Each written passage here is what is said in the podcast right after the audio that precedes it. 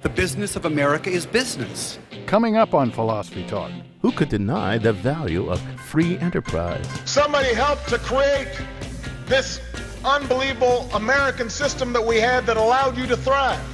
Would free enterprise be possible without freedom of speech, freedom of thought, assembly, and association? Aren't free markets the essence of freedom?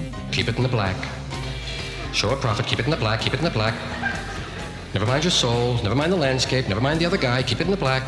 Free enterprise is a minor blessing compared with the true political freedoms. Free markets in ideas, free markets in goods and services. Two sides of the same coin. If you nail together two things that have never been nailed together before, some schmuck will buy it from you, man. Taking care of business every day. Taking care of business every way. Freedom and free enterprise. And it's free, just $1. Coming up on Philosophy Talk.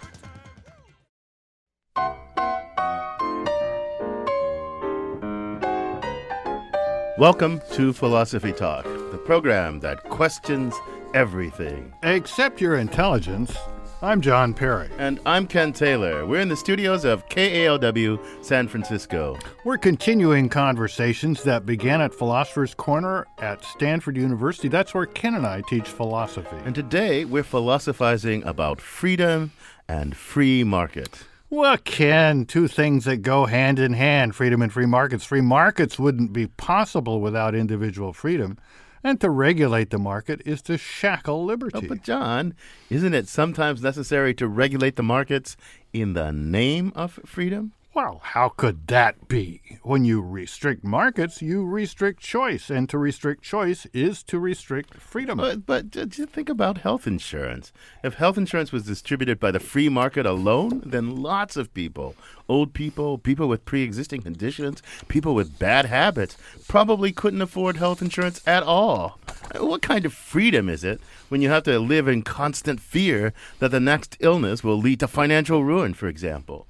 Well, it sounds like you approve of the government stepping in and forcing insurance companies against their will to provide health insurance to certain people. But what's that got to do with freedom? When you tell insurers who to insure, you're restricting their freedom. Yeah, but you're enhancing the freedom of people who otherwise couldn't get health insurance. You're freeing them from constant worry. You're freeing them to change jobs without fear of losing their health care. I think you're stretching the word freedom out of shape there. You're really thinking about fairness, not freedom. Regulating markets may or may not make life more fair, but regulation always makes people, the regulated people, less free. So you don't think fairness is a good thing? Well, yeah, it's okay. Fairness is definitely a good thing. I'd go that far. So is equality. But fairness, equality, and freedom sometimes conflict. If I have to choose, I'd pick freedom over fairness and equality any day. Well, you know, I don't have the same fetish for freedom that you do, I guess. But that point aside, I still think your concept of freedom is way too narrow. But I haven't even told you what I mean by freedom. It's really very simple. Freedom is the absence of compulsion or coercion. Suppose I were to get up now and leave the studio in response to your completely wacko liberal wussiness. God. What would it mean to say that I acted freely in doing so? It would just mean that I made an unforced choice to do so. Nobody held a gun to my head. Nobody coerced me into doing it. That's what freedom is. I agree. That's one notion of freedom. Well, in the same sense, markets are free when they're governed by the unforced choices of the producers who have something to sell and the consumers who want to buy it. But you're just focused on negative freedom. There's also such a thing as positive freedom. Positive freedom involves more than the absence of external constraint or coercion. It requires autonomy, the positive power to shape your own life in ways of your own choosing. Well, that's a fine enough distinction. I think it was Isaiah Berlin who first made it, wasn't it? That's right. And the distinction has roots, deep roots, in the works of thinkers like Kant, Rousseau, Marx, Hegel. Rousseau, Marx, Hegel. You can see where that came from. I trust you know that what Berlin thought about governments that set out to enhance positive freedom, that those governments quickly turn into oppressive, overbearing busybodies in the name of promoting autonomy. They strive to protect us from bad choices and base impulses. They claim to know better than we do how to run our lives. Forget positive freedom, Ken. The government should just leave us alone. Oh, John, come on. But look, suppose I have no money, no education, no health insurance. What good does it do me to be left alone? So you want a government that will take care of you, cradle to grave. Is that it? No. I want to be free and I want to be autonomous so that I can take care of myself. But that means more than being left alone, left on my own. I need access to good schools, safe streets, and basic goods like food, shelter, and adequate health care if I'm going to be free and autonomous. Yeah, but the market can provide all of those things. Oh, come on. John, do you really think that if we let the free market alone determine, for example, who gets educated, that rich and poor would have equal access to education? Well, it's an open empirical question because it's never been tried. We don't have a free market in education, so how should we know? We've put trust in our politicians and bureaucrats. How's that working out for you? Well, look, I'll grant you this much. There's a lot to think about here. And to help us start, we sent our roving philosophical reporter, Caitlin Ash, to talk with someone who positively adores, just like you, the free market, John. She files this report. 1989 was a year of protest in Eastern Europe. Demonstrators in Poland, Hungary, Bulgaria, and East Germany took to the streets and toppled communist governments. The East German authorities have said, in essence, that the Berlin Wall doesn't mean anything anymore. The wall that the East Germans put up in 1961 to keep its people in will now be breached by anybody one who wants to leave. Protests rippled across Eastern Europe, and in Czechoslovakia, the nonviolent Velvet Revolution replaced communism with a parliamentary republic. I was 6 when communism collapsed in Eastern Europe. What Dalibor Rohak remembers most about the years under communism in Czechoslovakia was the startling lack of freedom. You couldn't travel without approval of the party.